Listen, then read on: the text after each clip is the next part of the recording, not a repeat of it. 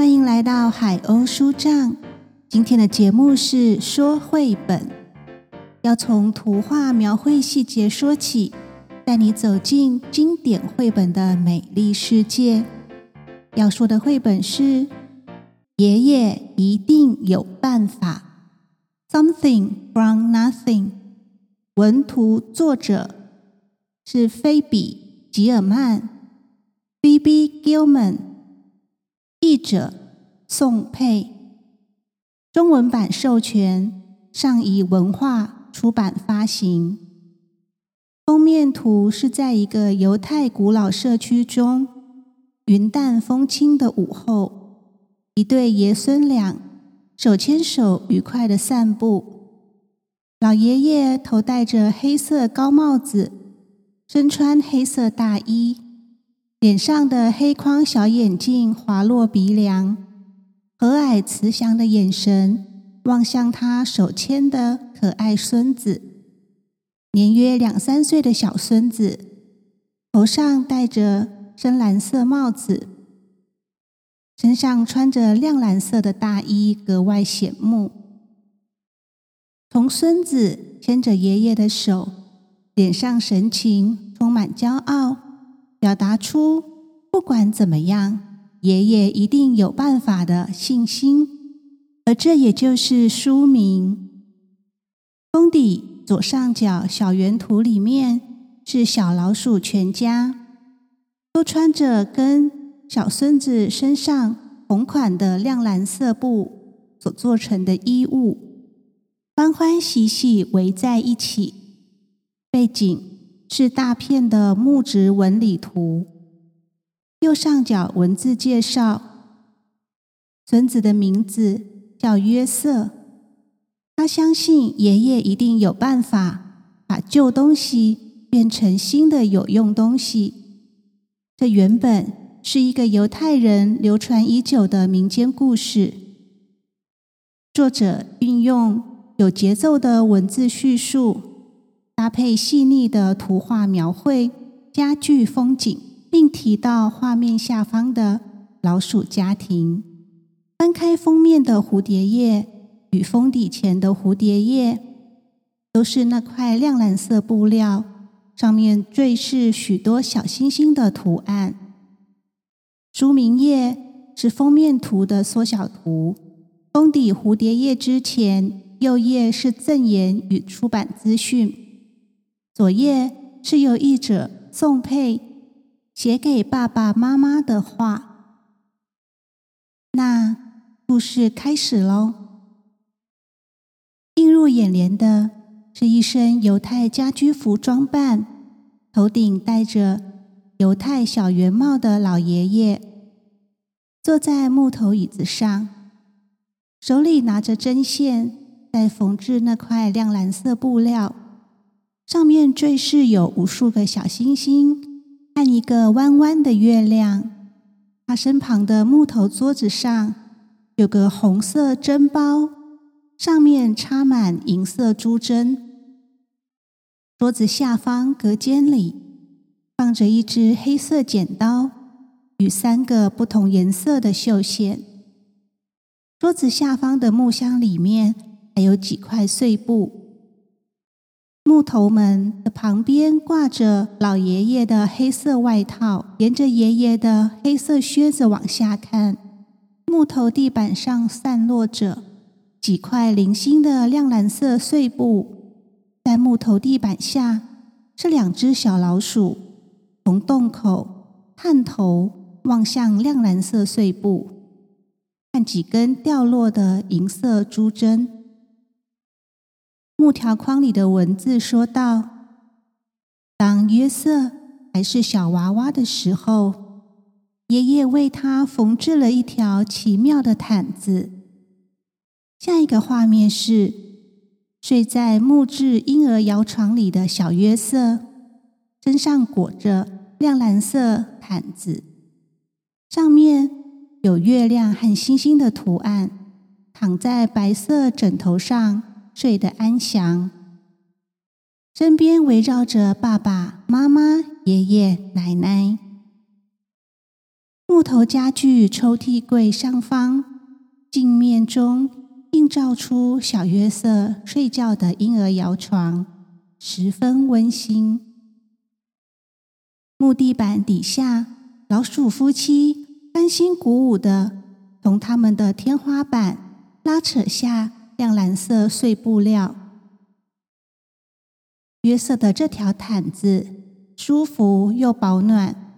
还可以把噩梦通通赶跑。不过约瑟渐渐长大，奇妙的毯子也变得老旧了。紧接着，在右叶的土里，木头门廊里，会走路的小约瑟抱着毯子往前走。妈妈拉着毯子在他身后说：“约瑟，看看你的毯子。”又破又旧，真该把它丢了。而木头地板往下延伸，老鼠先生抱着木板条，老鼠太太搬着婴儿床，他们正在忙碌着。翻过来是一面跨页图，我们看到约瑟全家。一楼是爷爷奶奶的起居室与工作空间。奶奶在起居室桌上揉面团，后面是木头床架与柜子，和各种木质小家具。隔着砖红色的布帘，是爷爷工作的地方。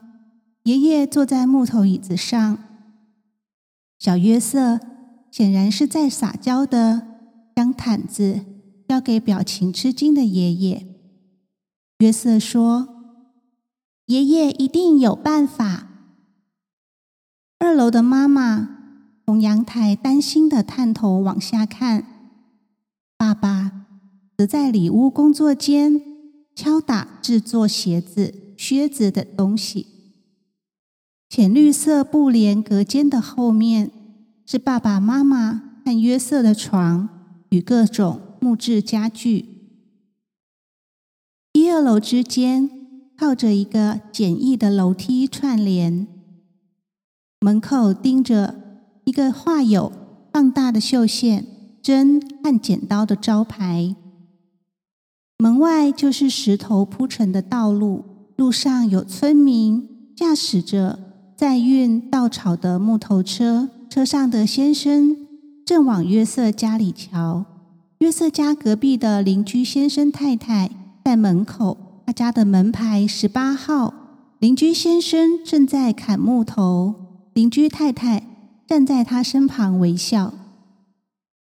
左边约瑟家一楼木地板下，老鼠先生，现在我们要叫他老鼠爸爸了，正在装好木门。老鼠太太已经升格为老鼠妈妈，坐在婴儿床旁边。缝制亮蓝色布料，而那床里躺着四只小老鼠宝宝，身上覆盖着小小的亮蓝色毯子。木条框里文字叙述：爷爷拿起了毯子，翻过来又翻过去，思索着说：“嗯，这块料子还够做。”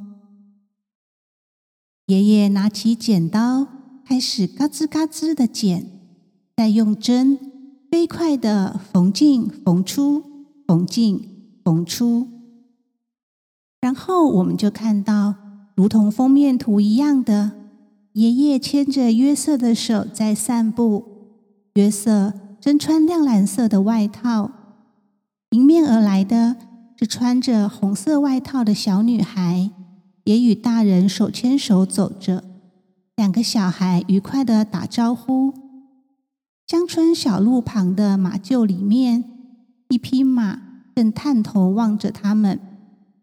农村风景舒适宜人。图画下方，老鼠爸爸牵着会走路的小老鼠们，老鼠妈妈在等候比较慢走来的一只小老鼠。老鼠全家。也在散步游玩，身上都穿着或带着由亮蓝色布料做成的衣服、背心、头巾、裤子、裙子等等。原来爷爷当初是说，这块料子还够做一件奇妙的外套。不过约瑟渐渐长大，奇妙的外套也变得老旧了。在犹太的传统市集里，有许多摊位，妇女们都披着头巾。在卖蔬菜的摊位愉快交谈，有两位戴帽子的男士正在进行买卖。怀着孕的约瑟妈妈逛到一家卖外套的摊位，回头看看约瑟看三个小孩站在一起，他们三个都穿着合身的外套，只有约瑟身上的亮蓝色外套看起来显然太小。连裤头都露出来了呢。妈妈对约瑟说：“约瑟，看看你的外套，缩水了，变小了，一点也不合身，真该把它丢了。”此时，小老鼠一家在石头路上，除了老鼠爸爸和老鼠妈妈之外，连老鼠姐妹和老鼠兄弟也长大到可以帮忙工作了。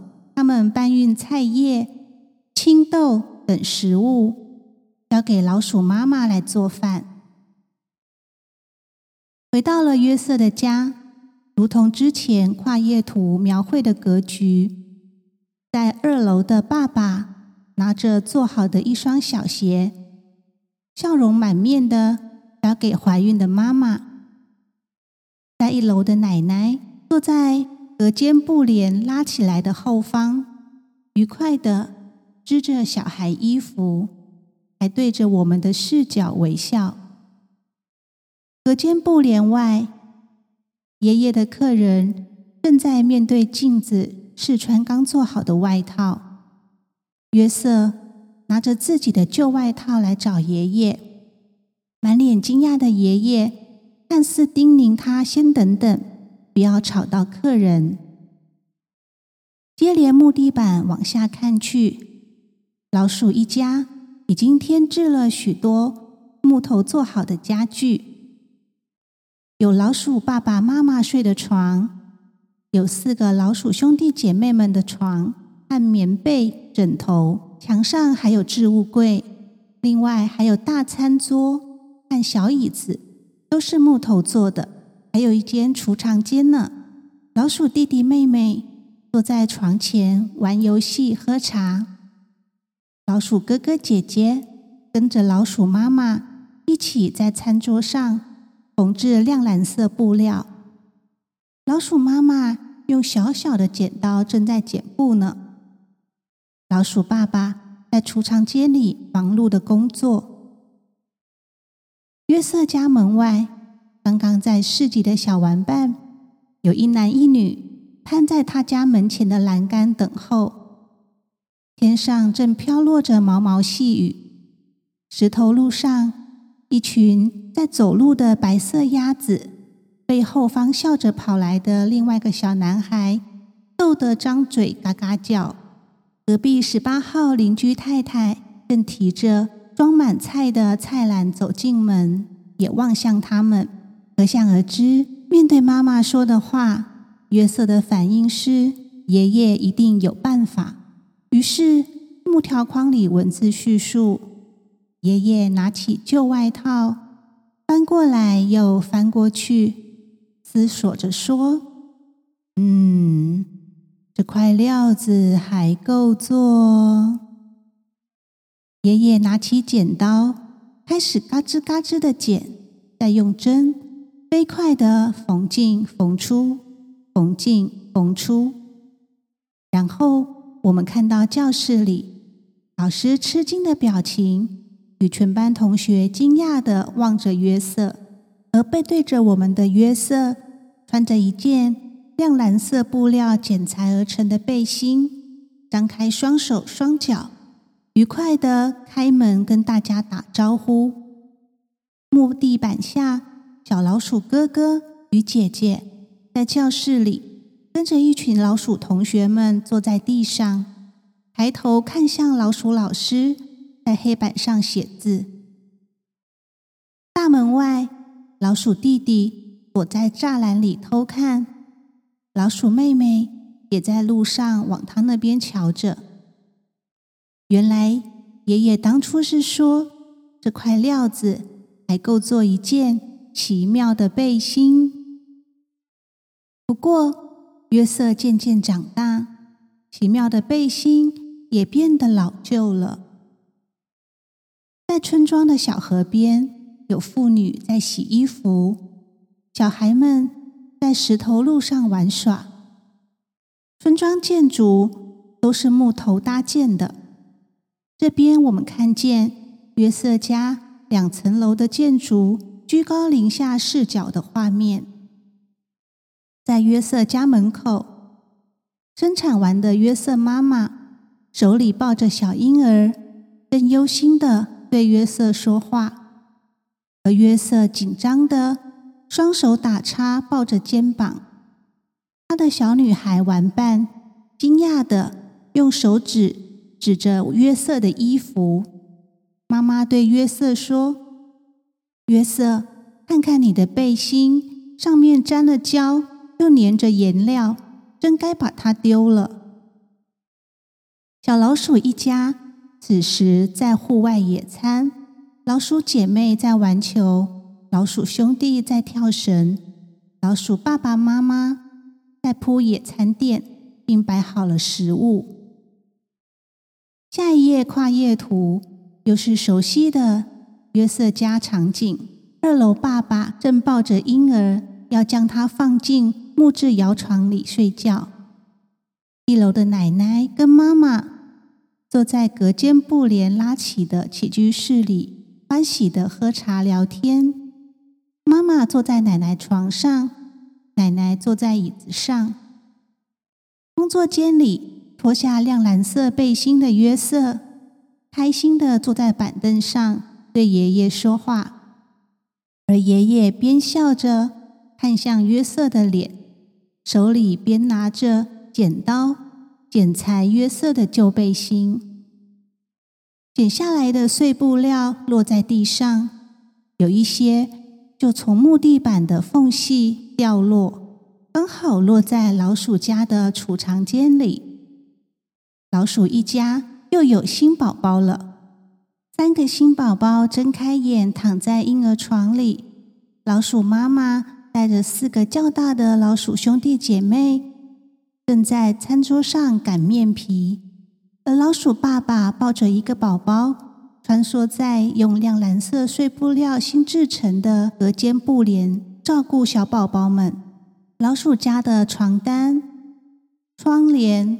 隔间布帘、棉被也都换成了亮蓝色布料，而且本来只有头巾是亮蓝色布料的老鼠妈妈，此时也穿上了亮蓝色布做的连身裙。看起来掉落的亮蓝色碎布料可真不少呢。约瑟家门外，约瑟的小玩伴们有一个在偷看。另外有一男一女坐在门前木板上吃着传统小点心，而这点心正是由现在站在石头路上的老爷爷兜售的。他身上的餐篮挂着四串面包点心，他的身后有位妇人肩上挑着扁担，两边挂着水桶走来。时间是村庄的傍晚，天上。仿佛已经有星星在闪耀了，可想而知，面对妈妈说的话，约瑟的反应是：爷爷一定有办法。于是，木条框里文字叙述：爷爷拿起旧背心，翻过来又翻过去，思索着说：“嗯，这块料子还够做。”爷爷拿起剪刀，开始嘎吱嘎吱的剪，再用针飞快的缝进、缝出、缝进、缝出。约瑟一家人，奶奶站在长形餐桌的前面，桌上摆着一对烛台，点着蜡烛，有一杯酒，一个大盘子，上面放着一块用餐巾覆盖的大面包或饼，似乎正在进行宗教仪式。妈妈抱着小婴儿在餐椅上坐下，餐桌对面的爸爸微笑的看向奶奶，与奶奶相对的。是搂着约瑟坐在餐椅上的爷爷，他的眼神望向我们，而约瑟抿着嘴，欣喜的看着奶奶的动作。最引人注目的是，他领子上系着一条亮蓝色布料做的领带。原来，爷爷当初是说，这块料子还够做一条奇妙的领带。不过，约瑟渐渐长大，奇妙的领带也变得老旧了。木地板下，小老鼠一家大餐桌上已经铺上了亮蓝色布料做成的桌巾。小老鼠八个兄弟姐妹们围着餐桌坐着，隔间布帘已被拉上，在里面的老鼠爸爸和妈妈。似乎正在准备给孩子们的惊喜。有一天，在村庄的河边，妈妈正在洗衣服，约瑟在河里玩水，小玩伴们在桥上看着他们，露出惊讶的表情。连路过背着货物的老先生也有点吃惊。远方有两个妇女在谈笑着。蹲在河边的约瑟妈妈，一手拿着衣服，一手拿着脏兮兮的约瑟那条亮蓝色领带，说：“约瑟，看看你的领带，沾到汤，脏了一大块，弄得它都变形了，真该把它丢了。”而老鼠此时也在河边洗衣、钓鱼、玩水。亮蓝布做成的野餐垫上，老鼠姐姐在为小老鼠们讲故事。然后又来到熟悉的约瑟家。此时，在二楼的爸爸与客人正在交易，而妈妈在二楼阳台晾晒衣服时，也边仔细盯着爸爸做生意。一楼的奶奶在起居室边做饭菜。边照顾床上已经会坐的小宝宝，工作间里双手叉腰的约瑟神气的跟爷爷讨论，旁边的客人似乎也在帮忙想办法。爷爷挥舞剪刀，裁下亮蓝色碎布料，有碎布掉下老鼠家。此时，老鼠妈妈在晾晒衣服，清一色。都是亮蓝色布料做的。老鼠哥哥姐姐在桌上写功课，隔间布帘被拉上，里面老鼠爸爸站在亮蓝布做成的圆形地垫上，似乎正在表演给坐在地上的小老鼠们看。而约瑟的家门外，约瑟的玩伴小女孩正从门的缝隙想往内瞧。在石头路上，有一个像是商人的叔叔，带着一只奇特的鹦鹉在表演。两位小玩伴男孩赤脚站在地上，吃惊的看着。隔壁十八号邻居夫妇也在门口笑着看。可想而知，面对妈妈说的话，约瑟的反应是：爷爷一定有办法。于是，木条框里文字叙述：爷爷拿起旧领带，翻过来又翻过去，思索着说：“嗯，这块料子还够做。”爷爷拿起剪刀，开始嘎吱嘎吱的剪，再用针飞快的缝进、缝出、缝进、缝出。草地上有蝴蝶停着，小男孩约瑟蹲在地上，把两三颗小石头放在一个亮蓝色布做成的手帕里面。原来爷爷当初是说，这块料子才够做成一条奇妙的手帕。不过，约瑟渐渐长大，奇妙的手帕也变得老旧了。小老鼠一家盛装打扮，当然都是穿着亮蓝色布料做的衣服，也到草地里。拜访亲朋好友。有一天，妈妈在床边扫地，约瑟的妹妹手上拿着石头，趴在床上玩耍。木地板上还有好几颗小石头，显然是约瑟用亮蓝色手帕包起来的小石头，因为手帕破洞而掉出了几颗来。妈妈对正懊恼的。拿着包石头的亮蓝色手帕要离去的约瑟说：“约瑟，看看你的手帕，已经用的破破烂烂、斑斑点点的，真该把它丢了。”木地板下，老鼠爸爸妈妈一起在桌上缝制亮蓝色布料，旁边老鼠哥哥姐姐在写功课、工作，起居室里。小小老鼠已经会自己看书了，还有一只小老鼠在储藏间里玩耍。来到熟悉的约瑟家跨页图，二楼的爸爸妈妈在起居室站着亲密拥抱。约瑟的妹妹此时在一楼奶奶的房间里，有奶奶在地板上愉快的。帮小浴盆里的妹妹洗澡。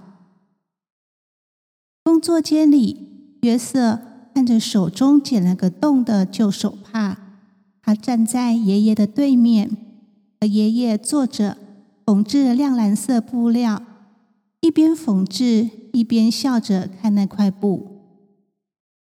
在木地板下，老鼠家，老鼠爸爸似乎也在帮四只小老鼠洗澡。老鼠弟弟在读书，老鼠哥哥姐姐妹妹在桌上写功课，老鼠妈妈边扫地边望向一家大小。家里除了原本的亮蓝色布料家饰之外，在储藏间跟客厅之间也多了一隔间布帘喽。储藏间的食物非常的多，看来他们一家过得很好。约瑟家门外没有小玩伴的踪影。邻居先生和一个男人在自家门口修理工具。石头路上还有另一个男人抱着修理工具驻足停留，望向约瑟家。可想而知，面对妈妈说的话，约瑟的反应是：爷爷一定有办法。于是，木条框里文字叙述。爷爷拿起旧手帕，翻过来又翻过去，思索着说：“嗯，这块料子还够做。”爷爷拿起剪刀，开始嘎吱嘎吱的剪，再用针飞快的缝进缝出，缝进缝出。在工作间，爷爷弯着身子，双手。搭在约瑟的肩膀上，爷孙俩一起照着镜子，镜子里映照出慈祥的爷爷与充满自信神情的约瑟。而最显眼的物件，就是约瑟裤子上用吊带扣住的那颗亮蓝色布包覆好的新扣子。原来，爷爷当初是说，这块料子还够做一个。奇妙的扣子，约瑟把这颗奇妙的扣子装在吊带上，这样裤子就不会滑下来了。而在木地板下的老鼠家里，老鼠爸爸妈妈轻松的在餐桌边喝茶，起居室隔间布帘拉起，里面所有的小老鼠们用亮蓝色布布置了整个环境。似乎是正在进行表演观赏呢。有一天，约瑟和玩伴女孩，他们两人光着脚丫在打水。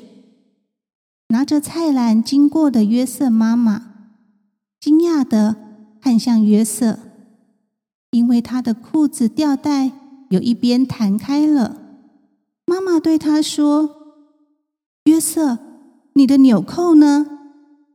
于是约瑟一看，纽扣不见了。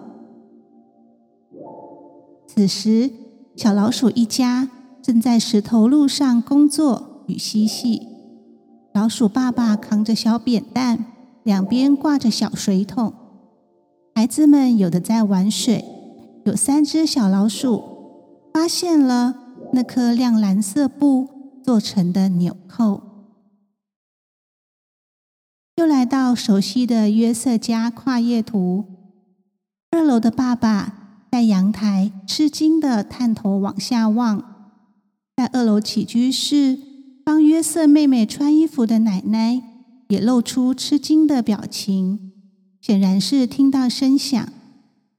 而一楼工作间里，爷爷吃惊的听着冲进来的约瑟说话。家门外，约瑟妈妈紧张的奔跑回来。隔壁的邻居先生太太也对这一幕感到惊讶，连石头路上。驾着马车的先生，他们一人一马都很吃惊。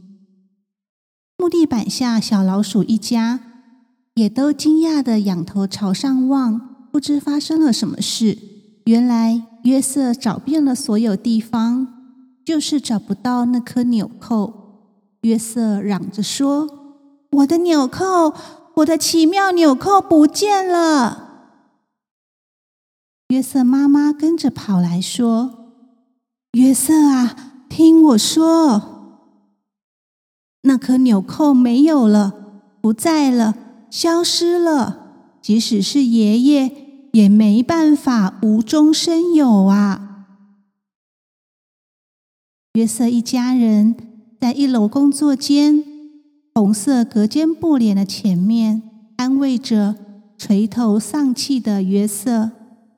奶奶捧着一大碗饼干，妹妹拉着自己的小毯子，还拿一个可爱的小娃娃，想给约瑟，要安慰哥哥。爸爸以安慰的神情望向约瑟，他双手扶着老爷爷，而老爷爷难过的摇摇头说：“约瑟啊，你妈妈说的没错。”然而。在木地板下，老鼠家，他们欢欣鼓舞的带回那颗亮蓝色纽扣。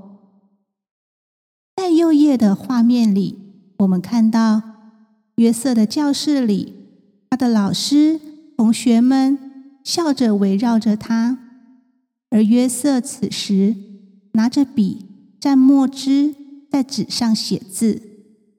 原来第二天约瑟去上学时。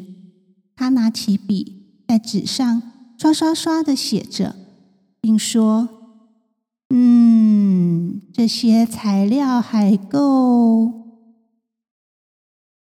此时，木地板下的老鼠爸爸拿来一把木头椅子，将纽扣作为椅垫钉上去。在最后一页画面中，背对着我们站着的约瑟，对着全家人。包括爷爷奶奶、爸爸妈妈和小妹妹，神气的展示一篇写好的文章。原来约瑟是说：“嗯，这些材料还足够写成一个奇妙的故事。”而下方小圆图里，老鼠全家围着一只坐着的小老鼠，它坐的木头椅上。有个由亮蓝布纽扣改成的椅垫，它也正在高兴的念文章给家人听，就跟封底的小圆图一样。故事结束。